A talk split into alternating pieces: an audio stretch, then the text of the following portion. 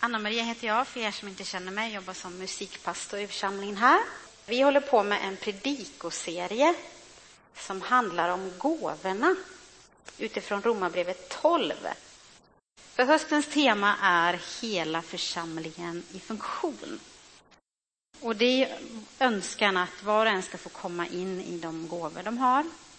Flera av er är ju redan i det. Men att man kanske ska få fördjupa sig i de olika gåvorna som finns.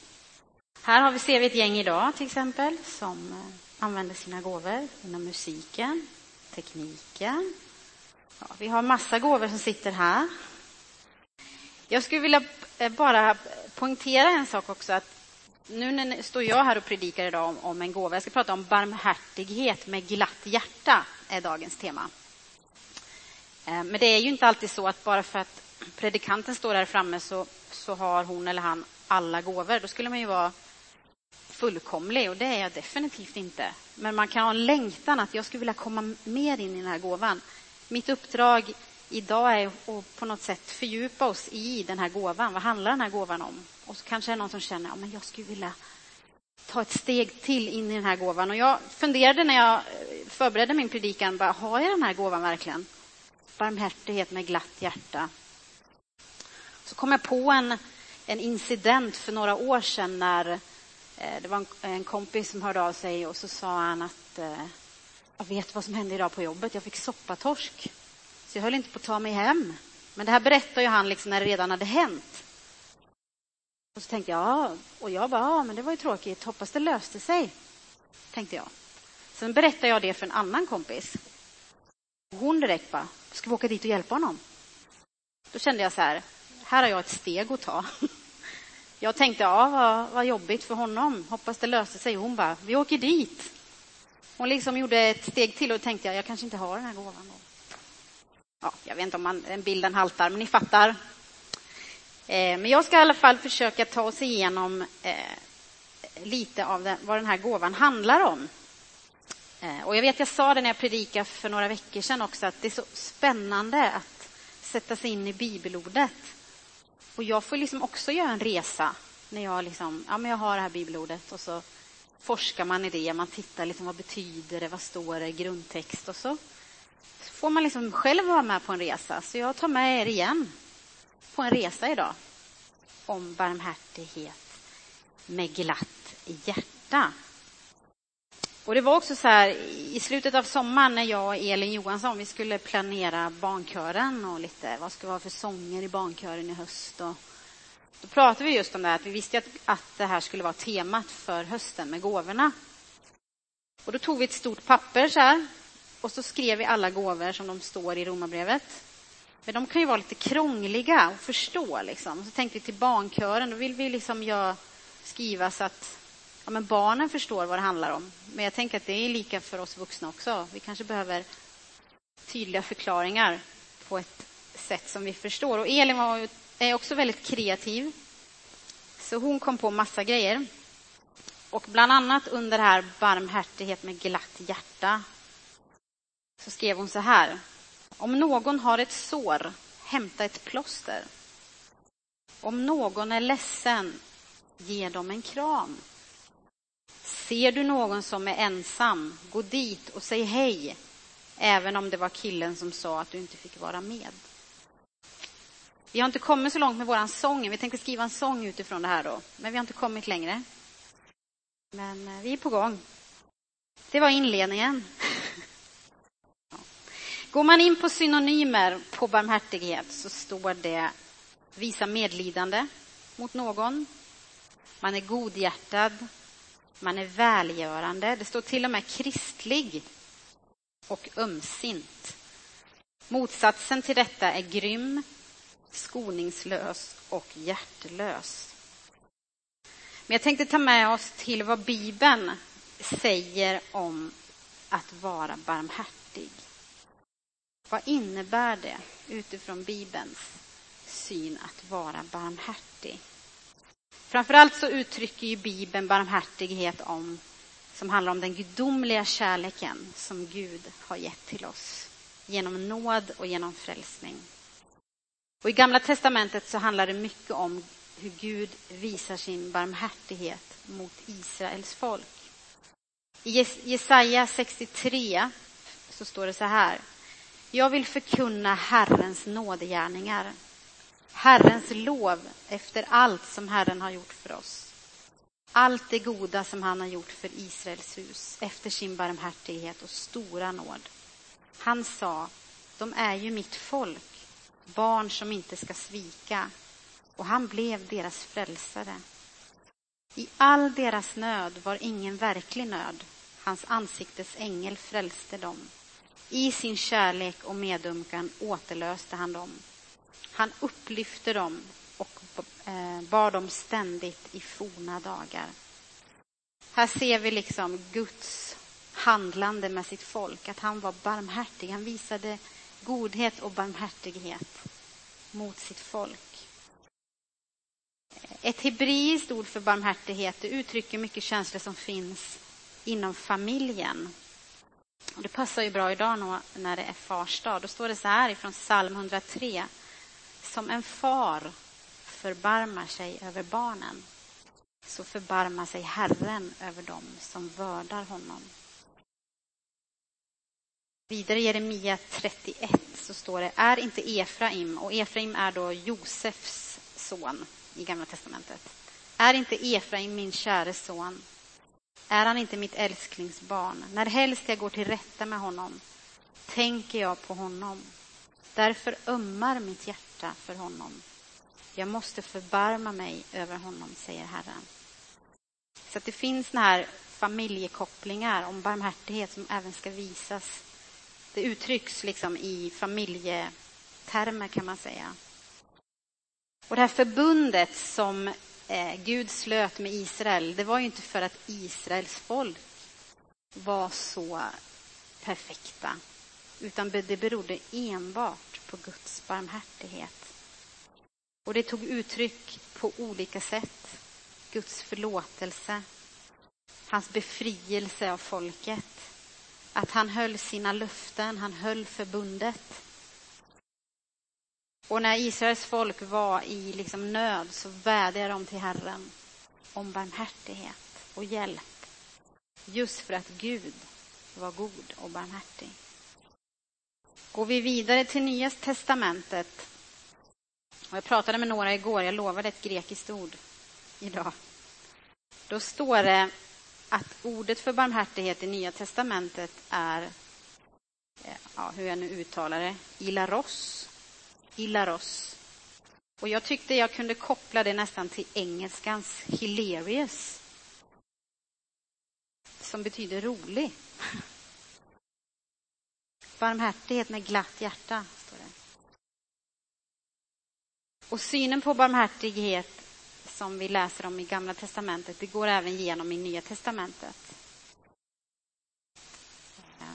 Och i Lukas 1 så, så får Sakarias, då, pappa till Johannes döparen, han börjar uttrycka en profetia och talar ut hur Gud handlade i historien, men också hur han kommer handla framåt. Då står det bland annat så här ifrån vers 50. Hans barmhärtighet varar från släkte till släkte över de som vördar honom. Han har tagit sig an sin tjänare Israel och tänkt på att vara barmhärtig.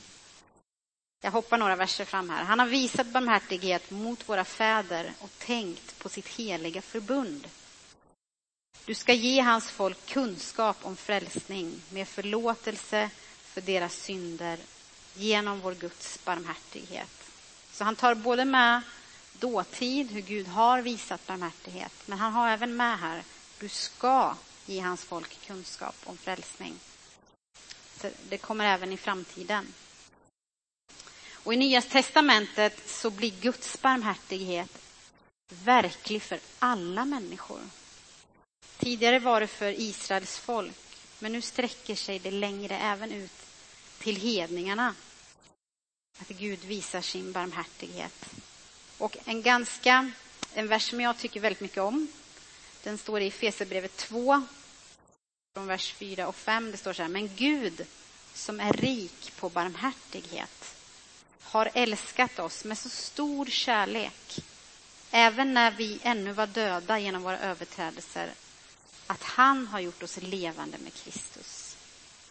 Av nåd är ni frälsta.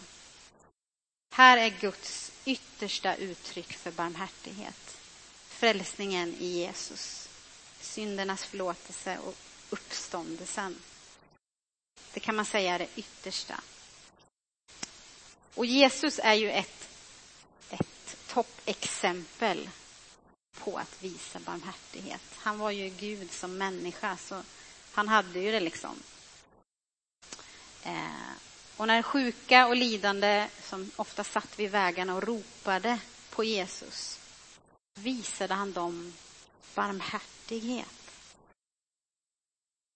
Vid flera tillfällen, ett, ett finns i Matteus 20, så sitter det eh, två blinda vid vägen som ropar att Jesus ska förbarma sig över dem. Och folket är ju jättetrötta på dem, för de har hört de här ropen så mycket, så de försöker få tyst på de här personerna. Eh, men de ropar, förbarma dig över oss, Herre Davids son. Och då frågar Jesus, vad vill ni att jag ska göra för er? De svarade, Herre, öppna våra ögon. Då förbarmade sig Jesus och rörde vid deras ögon. Han visade barmhärtighet och helade dem. Barmhärtighet för Jesus, det var att göra något konkret, att visa på konkret hjälp. Det står att han, när han ser folkskarorna så förbarmade sig han över dem. För, att de, för han såg att det var hjälplösa som får utan herde. Och detta gjorde att han gick runt, han botade sjuka. Blinda kunde se. Han undervisade om Guds rike. Det var liksom konkreta sätt att visa barmhärtighet med glatt hjärta. Men hur kan man veta då att han, han liksom visade med glatt hjärta? Gick han omkring där och skrattade när han liksom helade de sjuka? Eller, vi har ju ingen aning om det, eftersom vi inte var där själv. Men det står faktiskt i Lukas 4, om man nu kan koppla det till, till detta, det är att Jesus talar om sig själv utifrån Jesaja 61. Han säger så här, Herrens ande är över mig, för han har smort mig till att förkunna glädjens budskap för de fattiga. Han har sänt mig att utropa frihet för de fångna och syn för de blinda och ge de förtryckta frihet. Det var Jesus kallad till. Och det står att han var, var smord till att förkunna glädjens budskap. Så vi har Jesus som förebild att visa barmhärtighet med glatt hjärta. I Lukas evangeliet finns det också någon, eh, en historia om någon som var barmhärtig. Är det någon som vet vad jag syftar på då?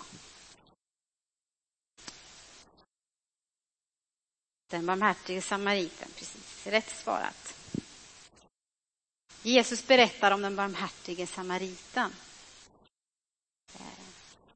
Och han, han tog i sig an en skadad man på vägen. Han visade verkligen barmhärtighet med passion. För honom verkade det inte spela någon roll vem det var som låg på marken.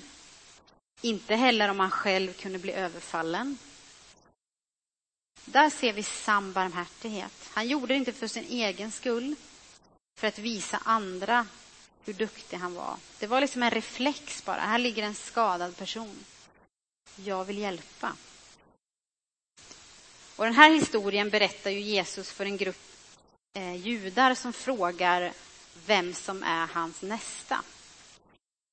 Eh, och Den här historien berättar för oss också att det var en präst och en levit som också kom förbi den skadade mannen, men de gick förbi. De kanske hade andra ärenden. Men den här samarien, han stannade. Och Samaria var inte så populärt bland judar i den här tiden. Så att, att höra att en samarier var barmhärtig, det kanske inte gick hem så väl. Men det är ofta den man minst anar som kan vara ens nästa. Men vad innebär det då att vara barmhärtig med glatt hjärta? Det här med barmhärtighet är ju någonting allmänt. Det är på något sätt, det, det ska vi ju visa mot varandra. Visa godhet och barmhärtighet mot människor. Men att göra det med glatt hjärta kan man fundera på. Vad innebär det? Andra Korinthierbrevet säger att när det handlar om givande så ska var och en ge vad han har bestämt i sitt hjärta, inte med olust eller tvång. För Gud älskar en glad givare. Det här är samma ord, glad, som eh, återkommer i Romarbrevet, glatt hjärta. Det är en motsats till olust och tvång. Att du ska ge av det du har av glatt hjärta. Vad blir det annars? Det blir av krav. Och vad skapar krav? Ja, inte glädje i alla fall. Du ger för att du måste. Inte för att du vill eller känner glädje i det. Och vad blir det för konsekvenser av det? Du känner dig inte själv välsignad kanske. Du kanske känner agg mot det du har gett till för du tänker när pengarna är slut, ja, jag skulle inte ha gett till det där. Då hade jag haft mina pengar kvar. Nu tänker jag högt bara, mer. Ni får, ni får ta det. Ni behöver inte köpa det. Man kanske sitter där hemma och bara, tänk om jag hade behållit de här pengarna själv. Det hade varit mycket bättre. Men samma med barmhärtighet. Vad innebär det att visa barmhärtighet med glatt hjärta? Som jag sa innan, att göra något av tvång genererar sällan glädje. Jag tog faktiskt lite hjälp eh, från andra när jag, jag, skulle förbereda den här predikan. Det kan vara bra att tänka högt med andra. Lite input, att vad det innebär. Och någon sa att visa barmhärtighet eller tacksamhet eller givande med ett glatt hjärta, det innebär ju både en välsignelse för den som tar emot och för den som ger. Någon annan sa, eftersom Gud har älskat oss så mycket och visat oss barmhärtighet, så i gensvar till honom, som en kärlekshandling, vill vi visa barmhärtighet utifrån ett glatt hjärta. Inte utifrån tvång eller för att göra det, det man måste, för att vara människor till lags eller för att ge ett bra intryck inför andra. För gör man det konstant då genereras man ju till slut på energi. Och det kan ju leda till utbrändhet till slut. Så jag tror att visa barmhärtighet med glatt hjärta, det är en gåva. Den personen tänker inte, jag måste få något i gengäld nu. Man bara gör det. Man, kan, man sitter inte heller med offerkofta när man är trött och tänker, tänk vad jag, nu har jag gjort så här och nu ska alla veta hur mycket jag har gjort. Utan man på något sätt i tröttheten känner ändå en glädje. Tänk att jag fick vara med och hjälpa. Och jag tror inte heller att en person som har den här gåvan har behov att berätta för alla vad man har gjort. Utan man bara har det i sin person på något sätt och bara gör det. Man gör det utan tanke på att alla andra måste veta. Sen är det härligt att få berätta om saker man har gjort såklart. Det handlar inte om det. En kommentar jag läste, jag är på väg mot avslutningen nu. Eh, så står det så här, jag har översatt från engelskan. Det är en lycklig kombination att vara barmhärtighet med glatt hjärta. Välgörenhet fördubblas när den är gjord på ett glatt och vänligt sätt. Det är lätt att glömma detta och då blir det bara av religiös plikt. Och vi har ju alla olika gåvor. Nu har jag varit med i den här församlingen i cirka tre och ett halvt år. Och jag har mött många personer med den här gåvan. Visa barmhärtighet med glatt hjärta. Det ser vi varenda vecka genom vårt sociala arbete. Människor, ni vet vilka ni är, som visar sån otrolig barmhärtighet och kärlek till människor. Och så kanske du sitter här som hör det här idag och tänker men jag brinner ju också för det här, att få göra, gå det där extra steget. Göra det där lilla extra för någon. Jag vill också komma in i det. Du är välkommen. Det finns mycket att göra. Men det handlar inte bara om barmhärtighet på ett allmänt plan. Att, att liksom, ah, hoppas din, eh, du får bensin till din bil, som jag gjorde vid det tillfället. Utan kanske gå ett steg till. Ja, men jag åker och hjälper dig. Jag får be om den gåvan idag. Eh, men tveka inte att prata med någon, mig eller någon annan, när du, om du känner att ja, jag skulle vilja ett steg till i just den här gåvan. Att få visa barmhärtighet med glatt hjärta. Vi längtar efter att var och en ska få komma i funktion på olika områden. Och vi har haft predikan eh, några veckor nu med olika gåvor. Eh, och du kanske känner, ja men den här gåvan känner jag att jag vill fördjupa mig i. Hör av dig bara. Det finns plats för dig. Vi kommer få höra en sång nu. Eh, och sen så kommer komma en inbjudan till förbön om en stund. Jag ber en bön. Jesus, vi tackar dig för ditt ord. Att du är barmhärtig och du kallar också oss att vara barmhärtiga. Barmhärtiga mot våra medmänniskor. Eh, och jag tackar dig för den här församlingen och för de personer och gåvor som finns representerade här. Tack för barmhärtighetens gåva som, som finns så tydligt i den här församlingen. Herre. Jesus, jag tackar dig för att du vill ännu mer låta oss få växa in i den här gåvan. Att göra det med glatt hjärtat, som Samarien, inte bry sig om vem det är som sitter där. Inte att kanske ta, riskera sitt eget liv för att hjälpa någon. Jag vill be om din välsignelse över var och en som, som har den här gåvan, som vet om att ja, men det, här är, det här brinner mitt hjärta för. Jag bara vill välsigna den personen. Jag ber också för den personen som känner att jag vill ännu mer komma in i den här gåvan. Tack för att du ska kalla på människor idag, Herre. I Jesu namn.